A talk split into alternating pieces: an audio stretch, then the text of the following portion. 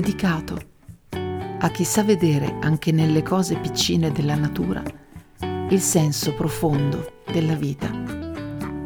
Scariolando, pensieri di terra.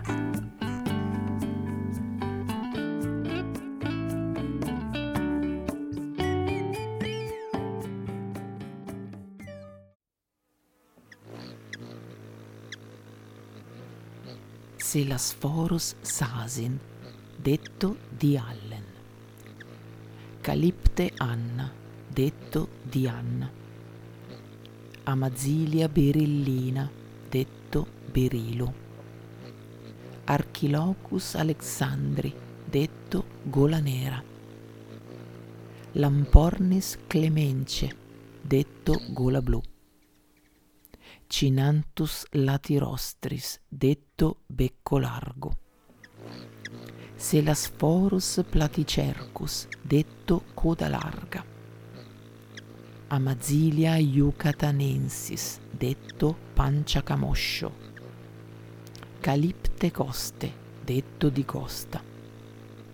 Archilocus colubris, detto gola rubino Selasphorus rufus, detto rossiccio, Amazilia violiceps, detto capoviola, Ilocaris xantusi, detto dixanthus, Calotorax lucifer, detto luciferino, Eugenes fulgens, detto magnifico.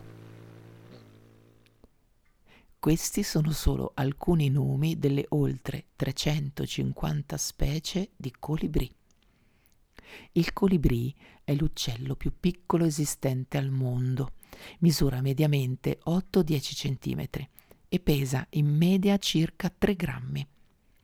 Il piumaggio, coloratissimo e iridescente, gli consente un'ottima mimetizzazione con la vegetazione e in questo modo si rende invisibile ai predatori, soprattutto ai serpenti. Il colore delle piume può essere marrone, rosso, blu, verde brillante. Esiste anche il colibrì albino, molto raro, che non ha praticamente alcun pigmento. Della famiglia dei trochilidi, questi uccellini si nutrono di insetti e sono ghiotti di nettare che prendono col loro becco lungo, sottile e spesso ricurvo, adattissimo per intrufolarsi nei fiori. per questo fanno parte degli animali utili in natura per la salute delle piante e per l'impollinazione. L'habitat dei colibrì è la foresta pluviale tropicale, ma anche le pinete, le regioni costiere e a volte anche i cespugli delle regioni aride. La maggior parte di loro vive in America centrale e America meridionale. Quando le condizioni atmosferiche cominciano a cambiare, i colibrì migrano verso habitat più caldi, avvertendo il cambiamento di temperatura o il cambiamento della luce del giorno o la diminuzione del numero di insetti e fiori, queste sono le ipotesi, i colibrì cominciano a capire di doversi spostare. Quindi cominceranno a nutrirsi in modo per accumulare grasso e aumentare il peso corporeo dal 25 al 40%. Avranno così le energie sufficienti per migrare e percorrere anche fino a 3000 km. La direzione sarà la stessa per tutti, ma i colibrì non volano in sciami, ma ognuno da solo. Questo perché, essendo piccini, i predatori fanno fatica a vederli singolarmente e perché questi uccellini devono fare tante soste per cibarsi durante il viaggio e anche perché non hanno una massa corporea tale da creare una scia che altri compagni colibrì possano seguire. Ci sono alcune curiosità su questo splendido animaletto. Sono piccoli, ma muscolosi, per questo riescono a muovere le loro ali anche di 90 battiti al secondo, record questo raggiunto dalla specie cornudo amazzonico. Possono raggiungere velocità incredibili fino a 95 km all'ora Durante la notte, mentre dormono, abbassano la temperatura corporea a meno 4 gradi centigradi Quindi entrano in uno stato di ibernazione. Questo per preservare l'energia che poi useranno invece durante il giorno. Questa azione si chiama torpore. Queste creaturine, le più piccole al mondo, hanno il più alto metabolismo al mondo. Per questo perdono rapidamente il calore corporeo, che non viene trattenuto dalle loro piume scarsamente isolanti. Quindi il colibrì può andare come in una sorta di vita sospesa ogni qualvolta la temperatura si raffredda e lo può fare non in un periodo particolare, ma ogni volta che può averne bisogno. Tutti sappiamo inoltre che con il movimento velocissimo delle loro ali pare che restino fermi in volo. Questo accade perché i colibrì volano più come un insetto che come un uccello. In pratica si sollevano non solo dalla discesa ma anche dalla salita ovvero il 75% del peso dell'uccellino è supportato dal colpo verso il basso e il 25% è sollevato dal colpo verso l'alto. Riescono a fare questo perché possono capovolgere le ali durante la salita e il colibrì è l'unico uccello in grado di volare anche all'indietro e sottosopra. Hanno anche una memoria incredibile.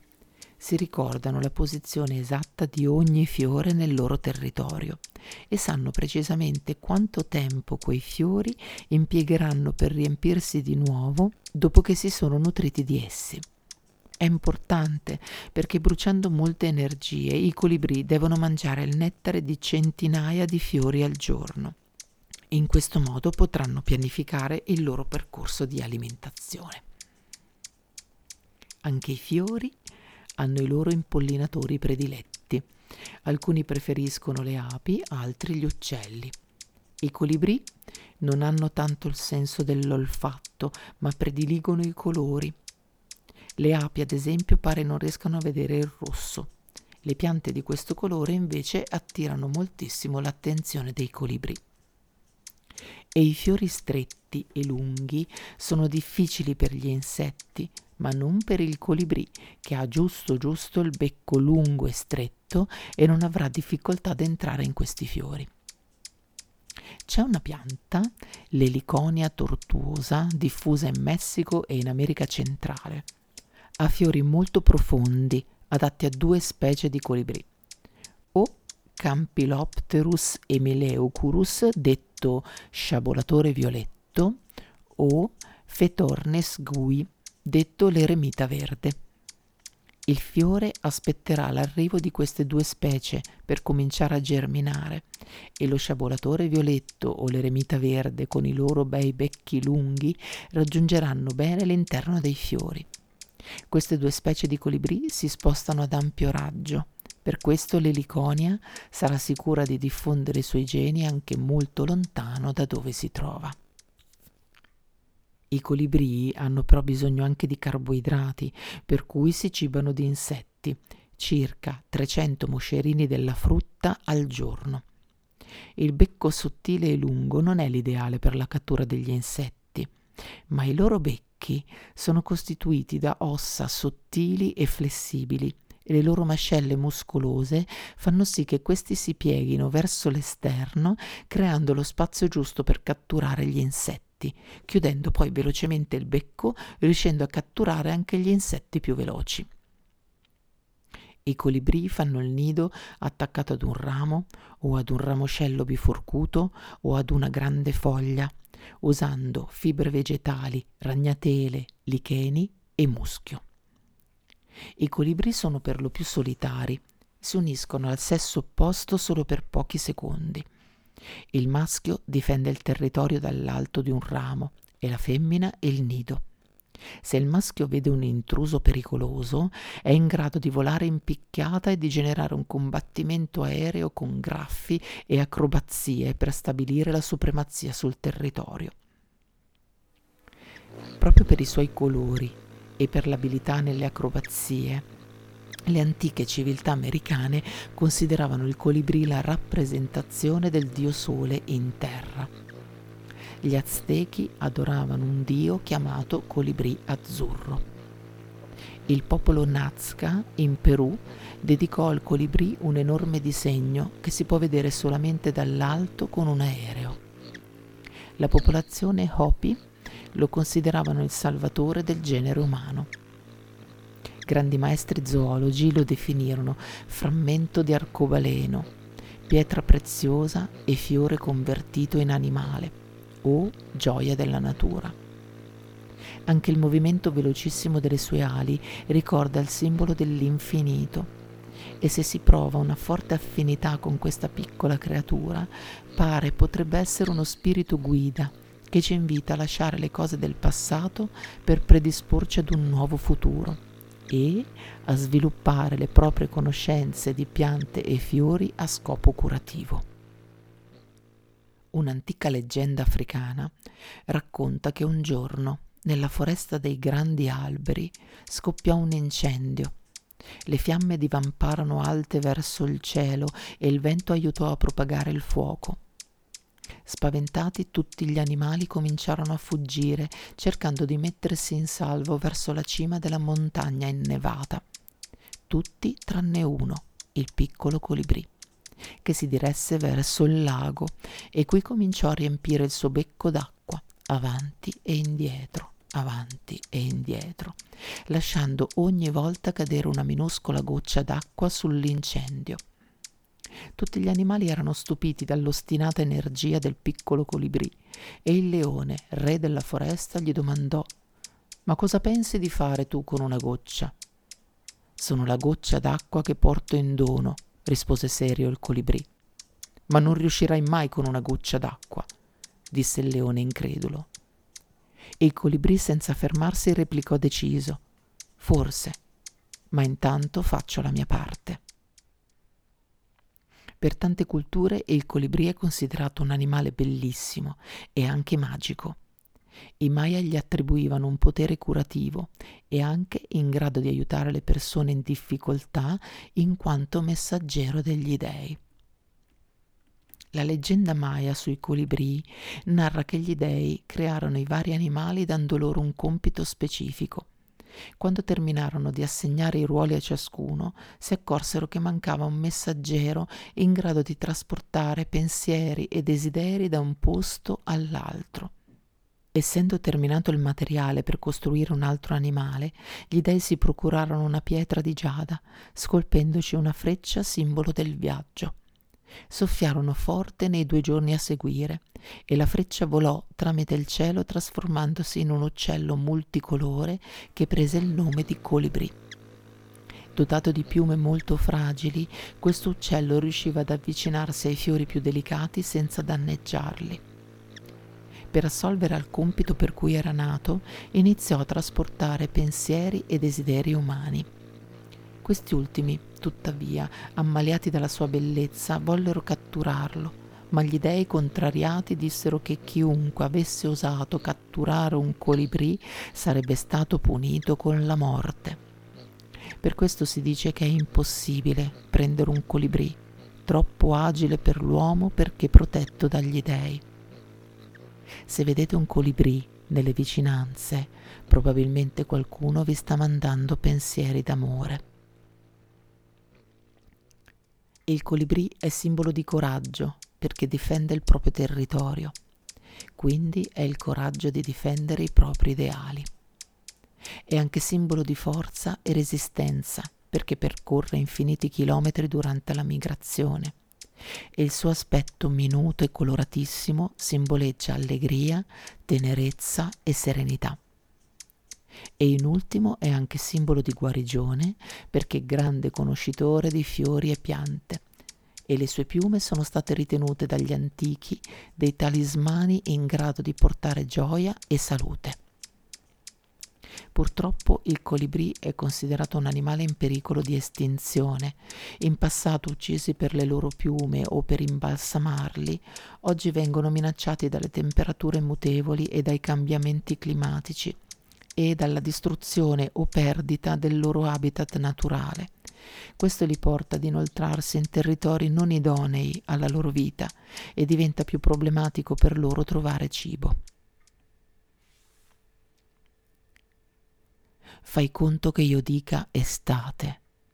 Scriva la parola colibrì, la metta in una busta, la porti giù per la discesa fino alla buca. Quando tu aprirai la lettera, ti verranno in mente quei giorni e quanto, ma proprio tanto, ti amo. Raymond Carver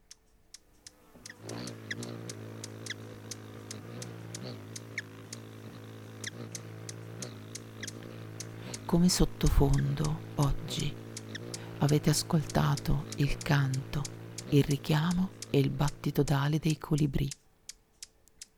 Oggi vi ho voluto raccontare di un esserino piccino, bellissimo, forte, determinato, solitario, messaggero d'amore e di serenità.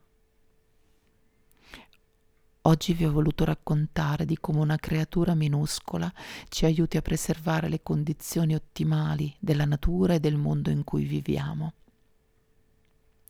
Oggi vi ho voluto parlare di un esserino che mi è venuto a trovare in uno scritto un po' di giorni fa e non mi ha abbandonato più e ce l'ho sempre in testa, nei pensieri.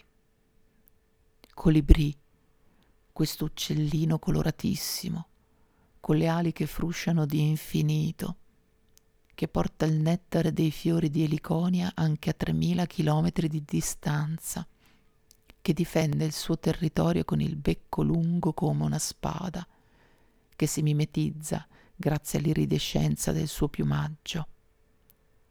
Trigrammi di creatura per 10 centimetri di spazio vitale possibile che in un esserino così piccino ci sia così tanta grandezza? Possibile che una piccola goccia possa spegnere un incendio? Possibile non sentirsi disarmati da tanta meraviglia? In fondo io mi sono sempre sentita colibrì, piccola, minuscola, parte di universo piccola goccia. E a chi non ci crede, io risponderò sempre e comunque. Intanto io faccio la mia parte.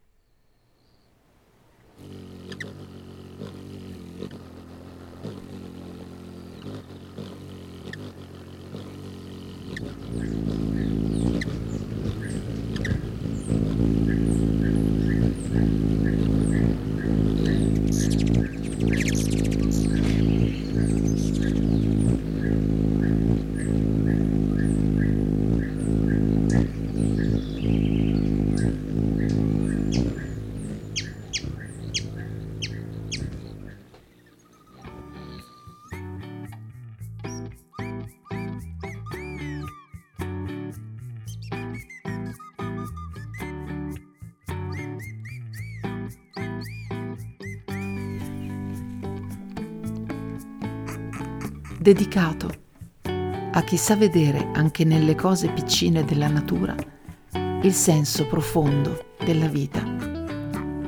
Scariolando, pensieri di terra. Vi aspetta con grazia alla prossima puntata.